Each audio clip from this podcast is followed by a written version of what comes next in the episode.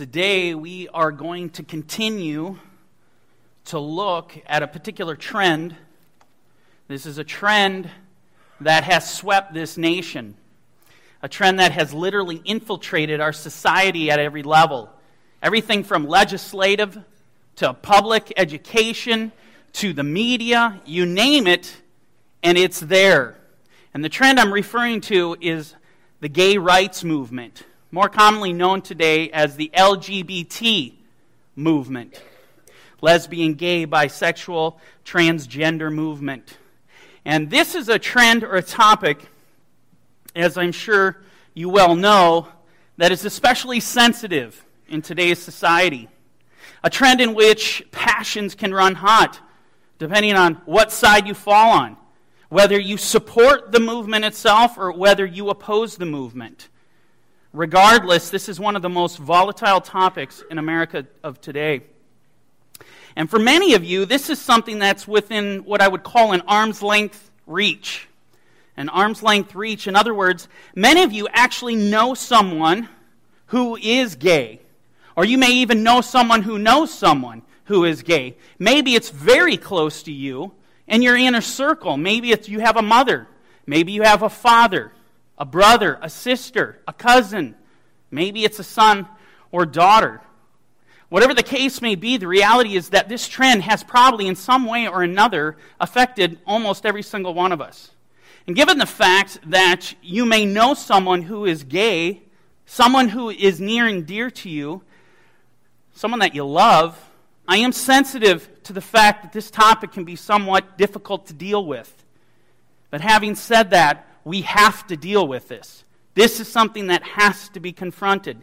Therefore, I'm going to attempt to do so with care and gentility, not like imposters, or what I would call those pseudo Christians who profess to be Christians, yet they're running around spewing vulgar language against those in homosexuality or, or supporting the movement. They're pouring forth hatred and contempt for, for that lifestyle I wouldn't consider these to be true believers. I consider them to be imposters because true believers in Yeshua move in love. That's the reality. They move in love out of a sincere heart with a true desire to pull these people who are practicing the lifestyle out of the fire. In other words, think of it this way it should be Operation Rescue, not Operation Destroy. But does that mean that in, our, in, in, in moving forward in seeking to save them, does that mean that we compromise truth? God forbid. Does it mean that I intentionally conceal reality so as to not offend? God forbid we should do such a thing. Because that isn't love. That's what I would define, that's what the Bible would define as hate. That is what hate is. Let me share with you a proverb, Proverbs 27, verse 6. Faithful are the wounds of a friend, but the kisses of an enemy are deceitful. Isn't it true? Didn't Judas betray Yeshua, Jesus, with a kiss? He did. A true friend will be willing to share the truth no matter how difficult it might be. Knowing that if a person continues uh, uh, living a gay lifestyle, that person's only going to reap the eternal vengeance of God. I mean, that is a biblical fact.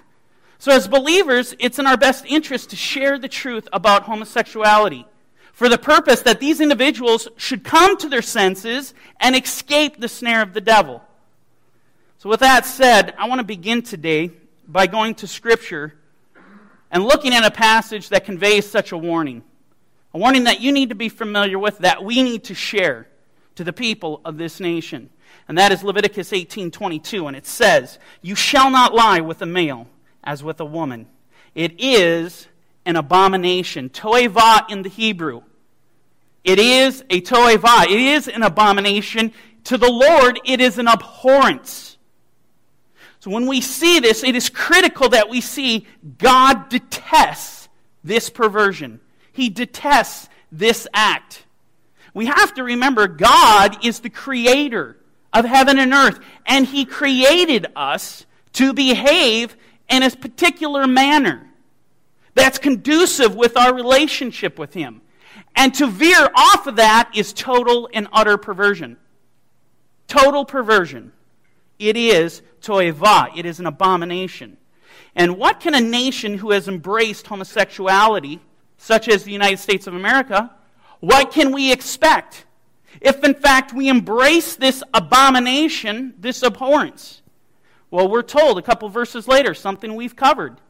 Leviticus 18:24, "Do not defile yourselves with any of these things."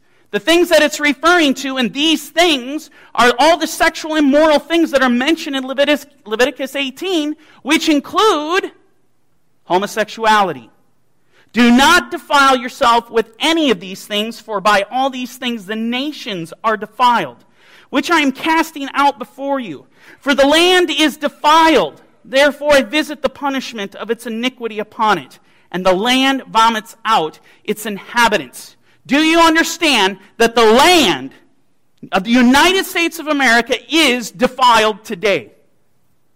And what happens? According to Scripture, a nation that embraces this abomination can only expect the terrifying vengeance of God. And this is something that as we sit back and we look at what has actually happened to this nation, what she is embracing, this is something that should make us tremble. This is something that should make the leaders of this nation tremble.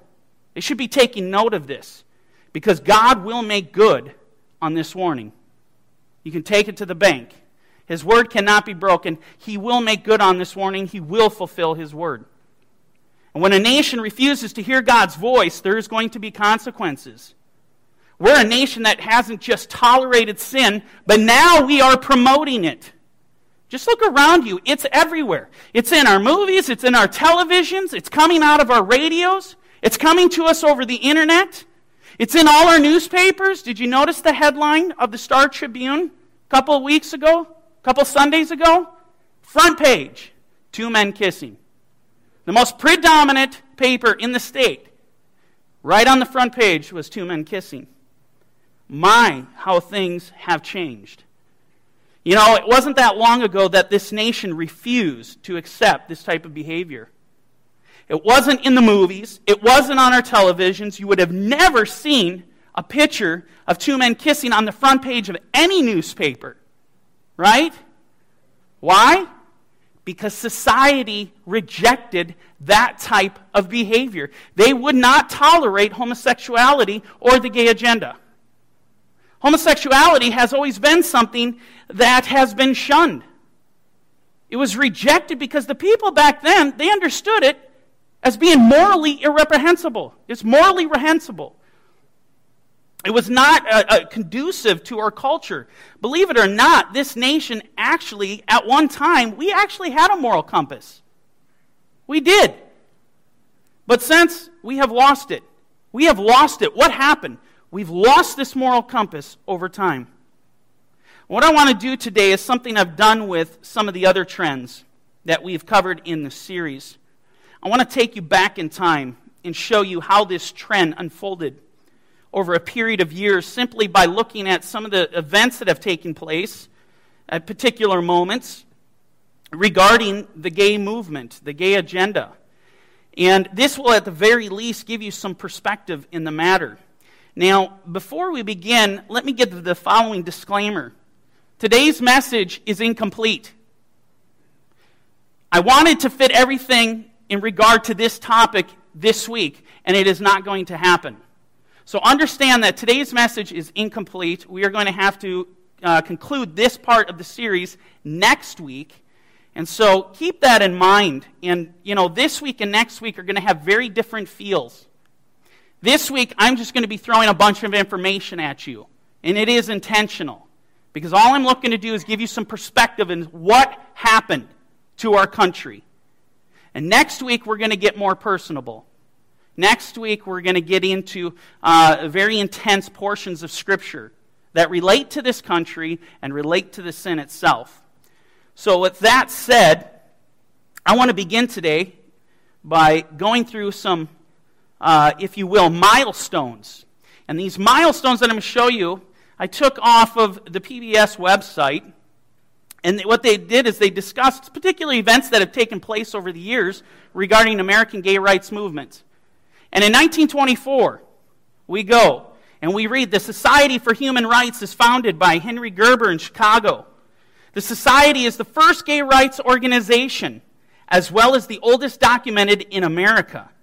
After receiving a charter from the state of Illinois, the Society publishes the first American publication for homosexuals Friendship and Freedom. Soon after its founding, the Society disbands due to political pressure.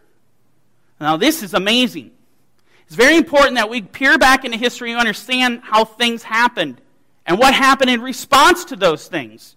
Here we see in 1924, homosexuality tried to come out, if you will, out of the closet. It tried to come out.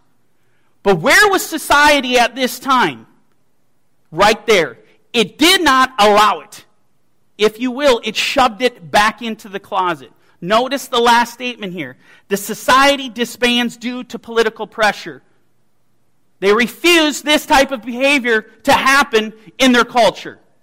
That's where this country was in 1924. Move ahead a few years, just over 25 years, we come to 1950. In Los Angeles, gay rights activist uh, Harry Hay founds America's first national gay rights organization. They just keep coming. If at first you don't succeed, try, try again. That's exactly what happens. Keep testing the waters. This is how the adversary works in our own lives. Because if he isn't going to get you to fall for one desire, he'll come at you another way. If he doesn't get you to go after that desire, he'll start working on you in fear. So many different ways. And we see the reality of happening to this own country. It just keeps coming back. Now, in 1950, we see this is the first, on a federal level, this is a national level. Gay rights organization is formed. It's interesting because just one month later, what do we read? A Senate report titled Employment of Homosexuals and Other Sex Perverts in Government is distributed to members of Congress after the federal government had covertly investigated employees' sexual orientation at the beginning of the Cold War. In other words, we're just dealing a couple years before 1950, around 1947 48. Did you just see that?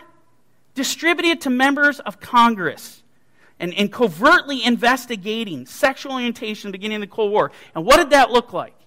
We continue. The report states since homosexuality is a mental illness, homosexuals constitute security risks to the nation because those who engage in overt acts of perversion lack the emotional stability of normal persons.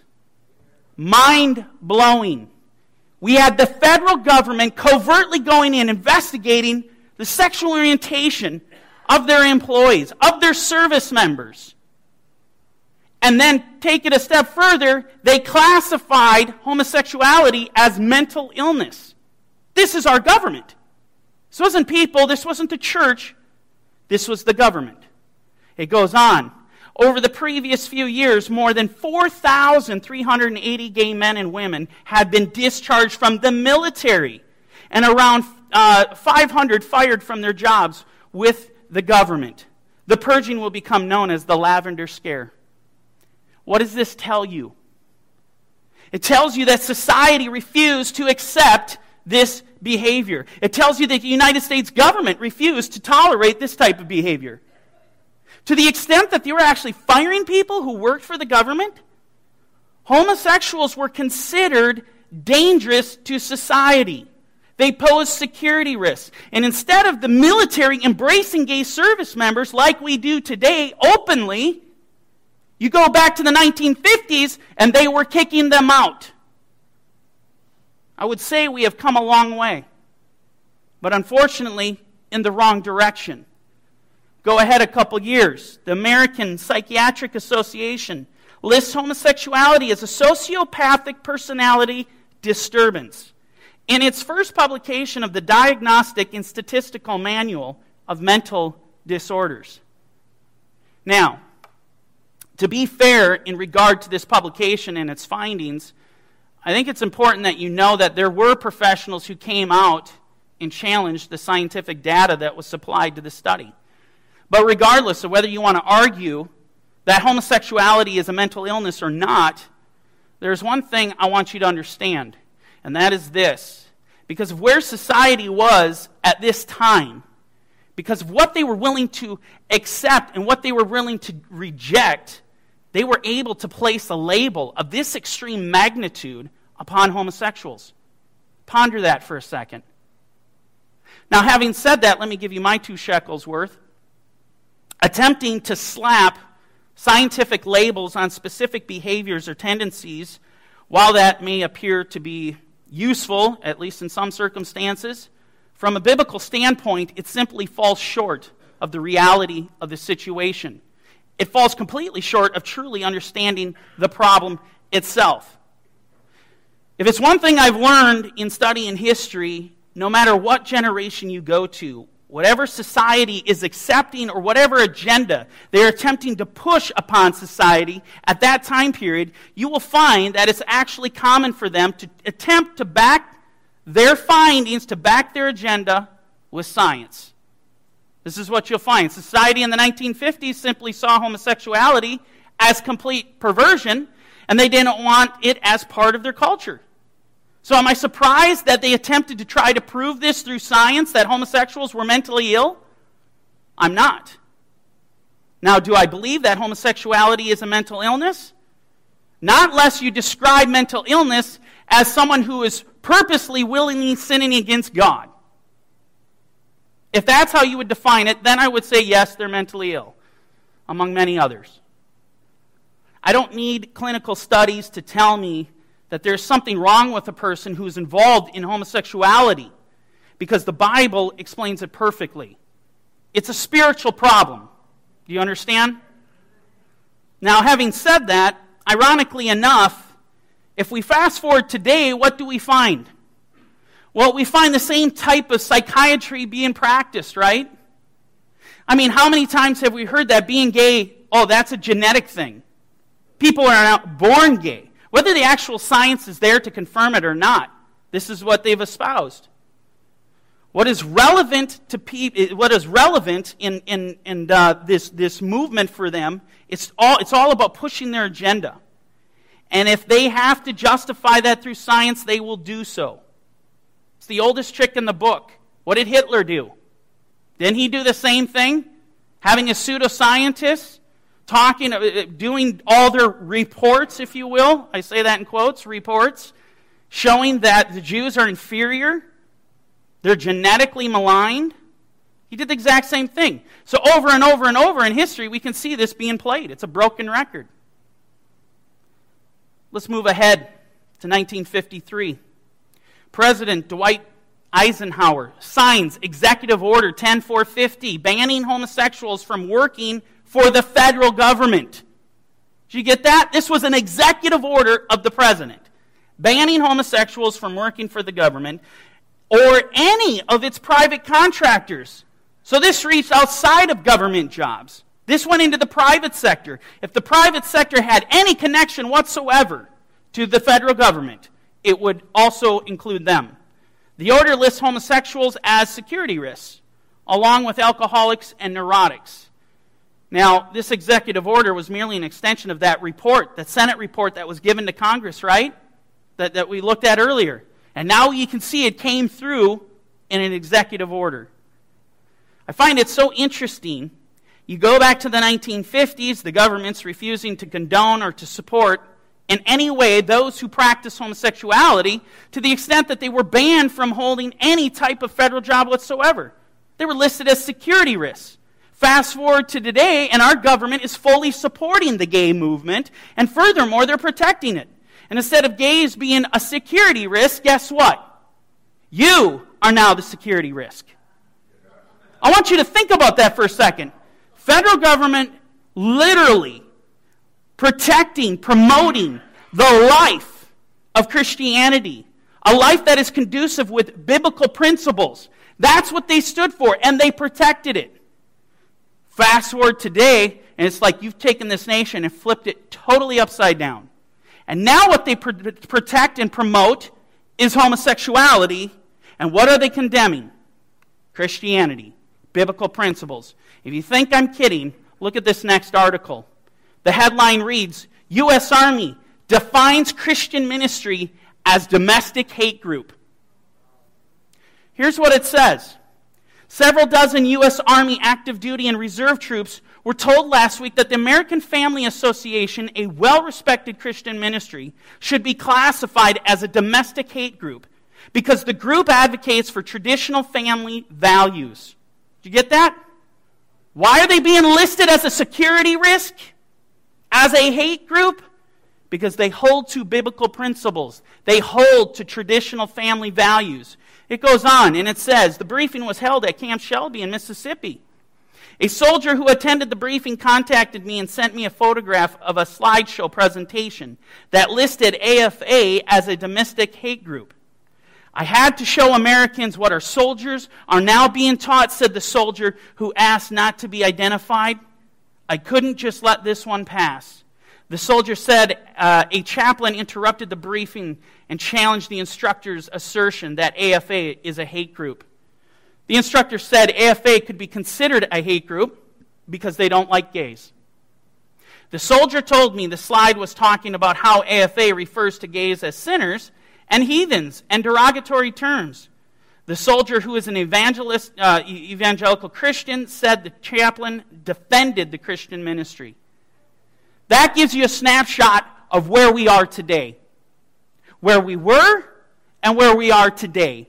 We are now the ones that they are coming after. We are the ones that they are going to condemn. And they are protecting, for example, the gay rights movement. Complete opposite. This nation is flipped upside down. Let me show you another one. This, is, this was found in the New American. Christians are extremists like Al Qaeda, U.S. Army taught troops.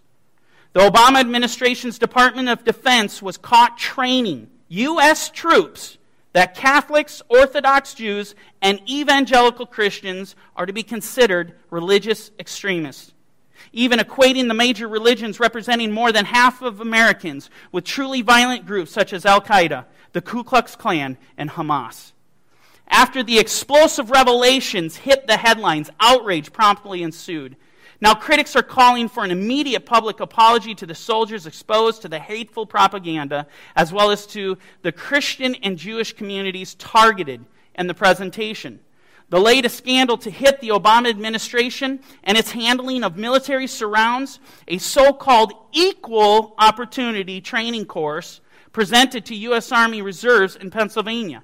During the presentation, troops were subjected to a slideshow that included a segment on what was dubbed religious extremism. At the top of the list, the very first item was evangelical Christianity. In the United States, also exclude, uh, included were ultra Orthodox Jews, Catholicism, fundamentalist Mormons, and Islam, uh, Islamophobia. And if that doesn't put things into perspective for you, I don't know what will. Where we are today as a nation, this is not the nation you think it is. We're a breeding ground for sin, for immorality, for perversion, and our government, and we the people, have been its number one sponsor. We are defenders of sin and perversion. We are protecting sin and perversion. We are promoting sin and perversion. And where do you think we are headed as a nation? What do you think is going to happen to the believers of this nation? As time goes on, as things get darker and darker, what do you think is going to happen to the true church? Well, let me give you an example. I can show you where things are headed. Let me show you, share with you another article. The headline reads Will churches be sued over gay marriage? A New Jersey judge ruled against a Christian retreat house that refused to allow a same sex civil union ceremony to be conducted on its premises, ruling the Constitution allows, this is the ruling, some intrusion into religious freedom to balance other important societal goals. Do you see that? This is what is happening at a judicial level. Some intrusion into religious freedom to balance other important societal goals. Well, we know what society is moving towards, and you'll see that clearly as we continue throughout today. The, the, the article goes on. On Thursday, Administrative Judge Solomon A. Metzger ruled that religious liberty did not exempt the Seaside Retreat, which is associated with the United Methodist Church, from renting its facilities out for the purposes that violate its moral beliefs. In March 2007, Ocean Grove Camp Meeting Association declined Harriet Bernstein and Luisa uh, Paster's request to rent its boardwalk pavilion for the ceremony. We have lesbians, they want to get married. The couple sued, claiming that they had been discriminated against on the basis of their sexual orientation.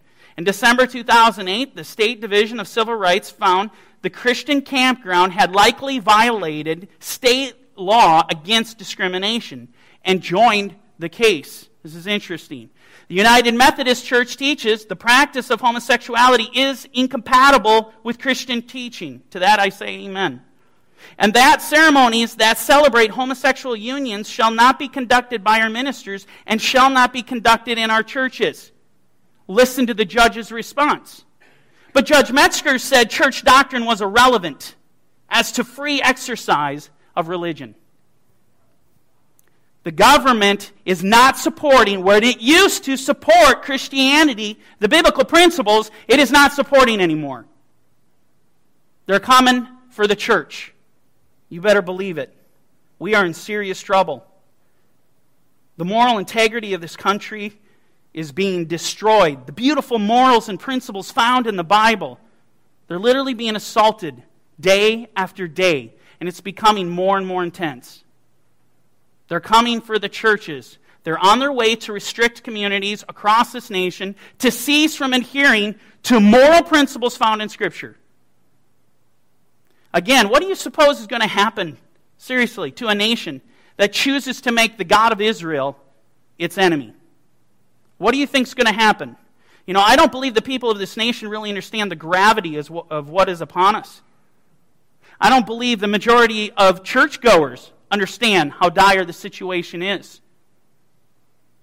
Let's move ahead a few years in our milestones in American gay movement. American psychologist Evelyn Hooker shares her paper, The Adjustment of the Male Overt Homosexual, at the American Psychological Association Convention in Chicago. After administering, administering psychological tests such as uh, the Rorschach, uh, you know, the ink blot deal, to groups of homosexual and heterosexual males, Hooker, Hooker's research concludes homosexuality is not a clinical entity, and that heterosexuals and homosexuals do not differ significantly. Surprising? No. What did I tell you about the psychiatric industry? Whatever agenda is going to be pushed, they can play a very, very important role and coming out in. And what do you see with the needle? If the needle is over here, at the government suppressing homosexuality, now we are coming into the 50s, what do we find? It's now over here. And they're now starting at this time in this nation to, oh, no, no, no. There's no difference. It's fine. There's nothing, there's nothing to see here. And we come to 1958 and the landmark case, 1 Inc. versus Olesen. The United States Supreme Court's rules in favor of the First Amendment rights of the lesbian, gay, bisexual, and transgender magazine. It's called One, the homosexual magazine. The suit was filed after the U.S. Postal Service and FBI declared the magazine obscene material. And it marks the first time the United States Supreme Court rules in favor of homosexuals. This ruling of this particular court case is, is monumental in regard to the gay rights movement. Because it's really at this point, when you see at a judicial level, at the highest level, the United States Supreme Court, where we see things start to take root. Be given a, a place that where its roots can grow and it can sprout up. The other thing that is worth pointing out here, though, and this is so interesting to show you where society was still at. You had the FBI and the United States Postal Service looking at homosexuality as perversion. Governmental entities, right? These are governmental operations. And they're seeing this, this at this time, in the 50s, as perversion. It's like, what do you see going on when you start looking at history? You're seeing a war. There's a battle between good and evil and it's like at its precipice. You can see the fighting of it. But man, when you, you see the power of the United States Supreme Court and how influential their decisions are in this nation, do not underestimate them. It's incredible. Oh, I'm sorry. 1962, we're going to move forward. Illinois repeals its sodomy laws, becoming the first U.S. state to decriminalize homosexuality. So here you can see there's, there's a significant movement happening here. To the point now you have states independently. They had what? They had sodomy laws on the books. what does that tell you? Homosexuality was a punishable offense. In this country, it at one time was considered criminal. It was a criminal act. But now we start to see this momentum, momentum grow here and removing these laws, repealing these laws, lifting, if you will, the righteous fences that have been established in this country that allowed us to receive blessing from God. Go ahead to 1973. The Board of the American Psychiatric Association votes to remove homosexuality from its list of mental illness. Big surprise. Here we go, just proving my point again. Now they finally come out. Okay, society's moving in one direction. The agenda has to be met. So now we'll come in and, oh, now it's no longer a mental illness. In his book, None Dare Call It Treason, John Stormer comments on this very thing of how this industry, the psychiatric industry, has been corrupted. And it plays a role in what we're talking about, a very significant role. Look at what he says.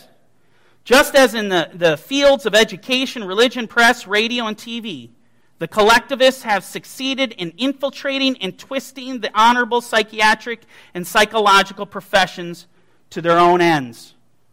The new leaders in the psychiatric field propose to re educate the world's population using psychological procedures to create a new breed of amoral men, not moral, amoral men, who will accept a one world socialistic government.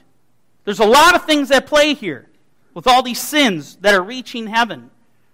Now, this author, John Stormer, he goes on to tell a story of a particular doctor his name is Dr. G. Brock Chisholm. And Dr. Chisholm, he was, he was actually the first head of the World Federation of Mental Health, and actually later became the head of the World Health Organization for the United Nations. So when you want to talk about influential, this is the guy. Now, Stormer quotes Chisholm in an address that he gave to a large group of psychiatrists and high government officials in Washington, D.C. in 1945 and I want to share with you this quote and what he said. This will give you some perspective. What basic psychological distortion can be found in every civilization of which we know anything? The only psychological force capable of producing these perversions is morality. You just catch what he said? The concept of right and wrong the reinterpretation and eventual eradication of the concept of right and wrong are the belated objectives of nearly all psychotherapy. That is an amazing statement. Again, he's quoted, the same doctor, as saying the following The pretense is made that to do away with right and wrong would produce uncivilized people, immorality, lawlessness, and social chaos.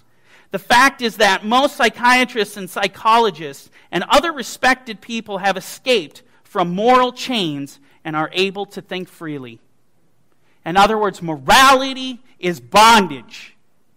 This is what the industry is peddling. This is not to say there is not still reputable psychologists and psychiatrists, uh, uh, uh, psychiatrists among us today, but this is where the industry was. When you get to the 50s, this is where it was moving towards, right here. Now, in response to this statement that is up here, listen to what Stormer states. For the rare citizen who escapes indoctrination in the new social order and progressive schools, for the Bible believing Christian who rejects theologians who teach that sturdy souls who hold to age old concepts of right and wrong and are vocal about it the collectivists have one final ultimate weapon declare them insane. You get it? Do you get what's going to happen? Do you get what has already happened? Terms like homophobics, they're placing labels. You're insane. You have fear. Hate speech, all these things are coming, and they're here. It's unbelievable. He wrote this in the 60s because he saw what was coming to this nation. He was trying to warn us. Now, continuing on as we move through this trend, in 1974, we read Kathy uh, Kozachenko becomes the first openly gay American elected to public office when she wins a seat on the Ann Arbor, Michigan City Council. Epic. This is epic. 1974. Remember, the government was firing homosexuals from their jobs. They were not allowed to hold federal jobs or even private corporations affiliated to the government. And now they're holding public office.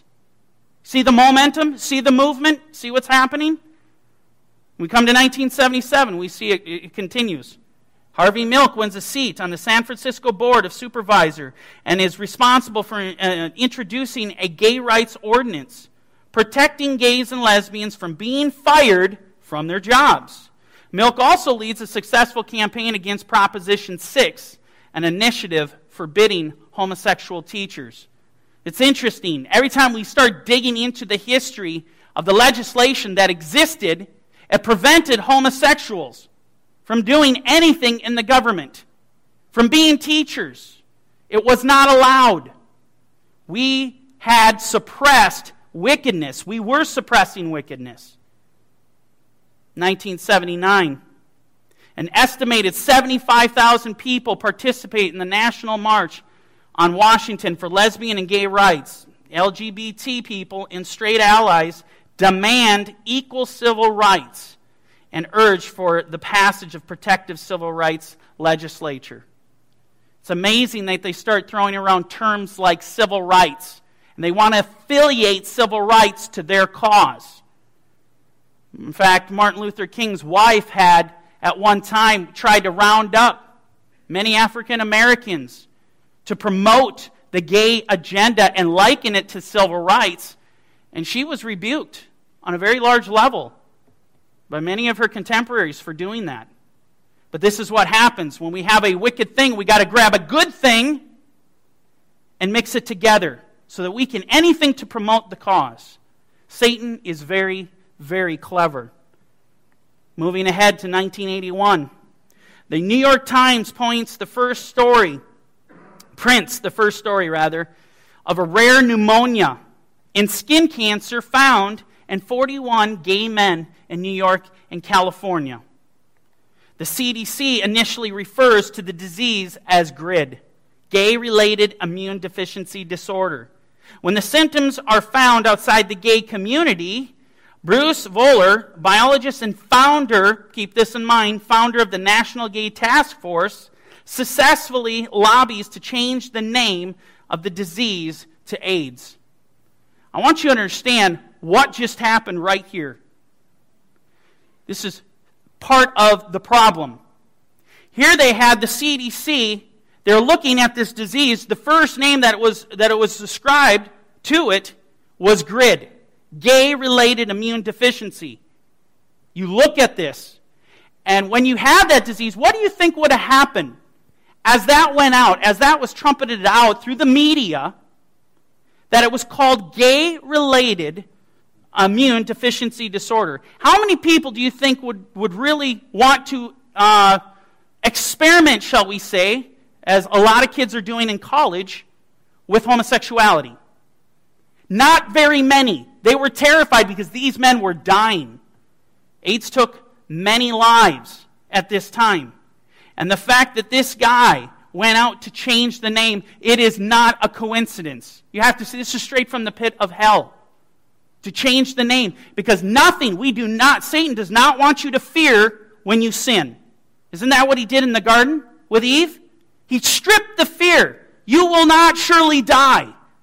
The exact same thing is going on here. We got to change the name. We don't want to panic. We don't want to panic people and think that this is a gay thing. Not to mention the people that were outside that were actually getting this, let's not forget, they had multiple sexual partners and they were sharing needles. Okay? The bottom line is where they were they had isolated this, where they had found all this starting to happen was in the gay community. This is mind blowing. This is what we're we're under psychological manipulation. Every day of your life, every time you turn the TV on, Satan is trying to manipulate you. 1987. AIDS advocacy group ACT UP is formed in response to the devastating effects the disease has had on the gay and lesbian community in New York. The group holds demonstrations against pharmaceutical companies profiteering from the AIDS related drugs, as well as the lack of AIDS policies protecting patients from outrageous prescription prices. This is, this is amazing to me. When you look at this, you, you, you find the pharmaceutical company doesn't care who they pillage. Um, but, you know, we go back to last week's deal, but here you see at, the very beginning is that the devastating effects of the disease had on the gay and lesbian community. So people don't want to talk about it, that it's gay related. We can't talk about that. We just got to say it's, it's a generic, we got to use a generic term. Going to 2000. Vermont becomes the first state in the U.S. to legalize civil unions and registered partnerships between same sex couples. Well, here we go. I mean, this is 2000. This is not that long ago. And here we have Vermont, the first state to legalize civil unions. What does that do? It creates momentum. So we come to 2003 in Lawrence versus Texas. The U.S. Supreme Court rules that sodomy laws in the U.S. are unconstitutional. Remember? It was criminal at one time. But now it is not criminal, it's protected. The exact opposite. Federal level. 2004. Massachusetts becomes the first state to legalize gay marriage. The court finds the prohibition of gay marriage unconstitutional because it denies dignity and equality of all individuals. In the following six years, New Hampshire, Vermont, Connecticut, Iowa, and Washington, D.C. will follow suit. Jump ahead 2008. California voters approved Proposition 8. How many of you remember Proposition 8? A lot of you making same sex marriage in California illegal. I remember this in 2008. The people in California went bananas. And this spread all, all over the entire nation. The passing of uh, the ballot garners national attention from gay rights supporters across the U.S. Prop 8 inspires the No H8 campaign, a photo project that uses celebrities to promote marriage equality. Another psychological manipulation over and over again to push an agenda. 2010. A federal judge in San Francisco decides that gays and lesbians have the constitutional right to marry, and that Prop 8 is unconstitutional. Lawyers will challenge the finding, but if you know what happened last year, California now has that ability. They, have, they, they allow gay marriage as of 2013. There's an intense pressure being pushed, going one way, and that's to sin. December 18, 2010, the U.S. Senate votes 65 to 31 to repeal don't ask, don't tell policy, allowing gays and lesbians to serve openly in the U.S. military. So 1950, we're kicking them out. Come to 2010, we're opening our arms. We're embracing them, protecting them, promoting them. And I'm just showing you where we were at on a governmental level to where we're at today. 2011, President Obama states his administration will no longer defend the Defense of Marriage Act, which bans the recognition of same sex marriage. Think about that statement for a second. Just think about that. No longer, at the highest level, the administration, will they defend marriage. Something this country, before its founding, going back to the 1600s, defended. What does this tell you as we go through, as I just threw all this information at you? You see how everything just turned, flipped up on its back? This nation is at its boiling point. We're in serious trouble. Now, if that weren't enough, as if that weren't the extent of the problem, we find it even gets worse when you look at the church today. Homosexuality has become so prevalent, so normalized, that it's even breached the walls of the churches across this country. Churches who, rather than condemning the lifestyle, condemning the sin, willing to show forgiveness, willing to show love, we find many churches now, they're just supporting the lifestyle. We'll just support where you're at, where you are. And you can typically identify these churches quite easily without even having to go in their doors or even look at their websites because they usually have the rainbow flags hanging outside. The symbol to tell you that if you practice homosexuality, toeva, if you practice what is abominable to Yeshua, to Jesus, you're welcomed here. That blows my mind. And unfortunately, this trend is becoming more and more common in the church. Today, we have more uh, gay and lesbian pastors, teachers, rabbis than we've ever had. And we're only adding to the number. They're leading congregations, they're leading their congregants in worship. They're leading their congregations, they're teaching them from the Bible while embracing depravity and perversion. And not embracing it, but promoting it. In fact, I even heard one pastor, this was a couple years ago, he went on to express to people that his relationship, he is a pastor, his relationship that he has with his significant other, who is also a man, was a gift of the Holy Spirit. And how dare anyone interrupt that relationship that is a gift of the Holy Spirit? You can't say anything against that. It's, it's like you throw your arms up and say, What can I do? It's God's gift to me. Let me share with you this passage out of Scripture. 2 Timothy chapter 4, verse 3. For the time will come when they will not endure sound doctrine, but according to their own desires, because they have itching ears, they will heap up for themselves teachers, and they will turn their ears away from the truth and be turned aside to fables. This is scriptural truth, and we are living it today in this nation. This scripture is resonating. Peter says this these are wells without water, clouds carried by a tempest, for whom is reserved the blackness and darkness forever. For when they speak great swelling words of emptiness, they allure through the lust of the flesh, through lewdness, the ones who have actually escaped from those who live in error. Did you catch that? That is amazing because that is exactly what is happening here. That is exactly what is happening. They allure through the lust of the flesh.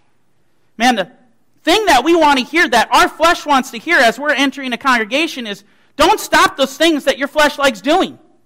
Your flesh wants to hear that, right? That's the best thing you can tell your flesh. You walk in a door, and once they say, oh, you're, you're, you're involved in homosexuality, don't worry, don't turn from that. We embrace that here. And the flesh is pacified. The flesh grabs onto it, and yet the spirit is killed. The spirit is severed. The conviction of the Holy Spirit is severed. God forbid, because that conviction of the Holy Spirit is life. That is life, to turn from death. We need that. Moving on in verse 19, while they promise them liberty, freedom, you know, one of the catchphrases that you need to be careful of is they'll use this reconciliation to Christ. Anytime you see that phrase, you better know where you're going. This reconciliation to Christ, reconciliation for Christ. It's all about this reconciliation.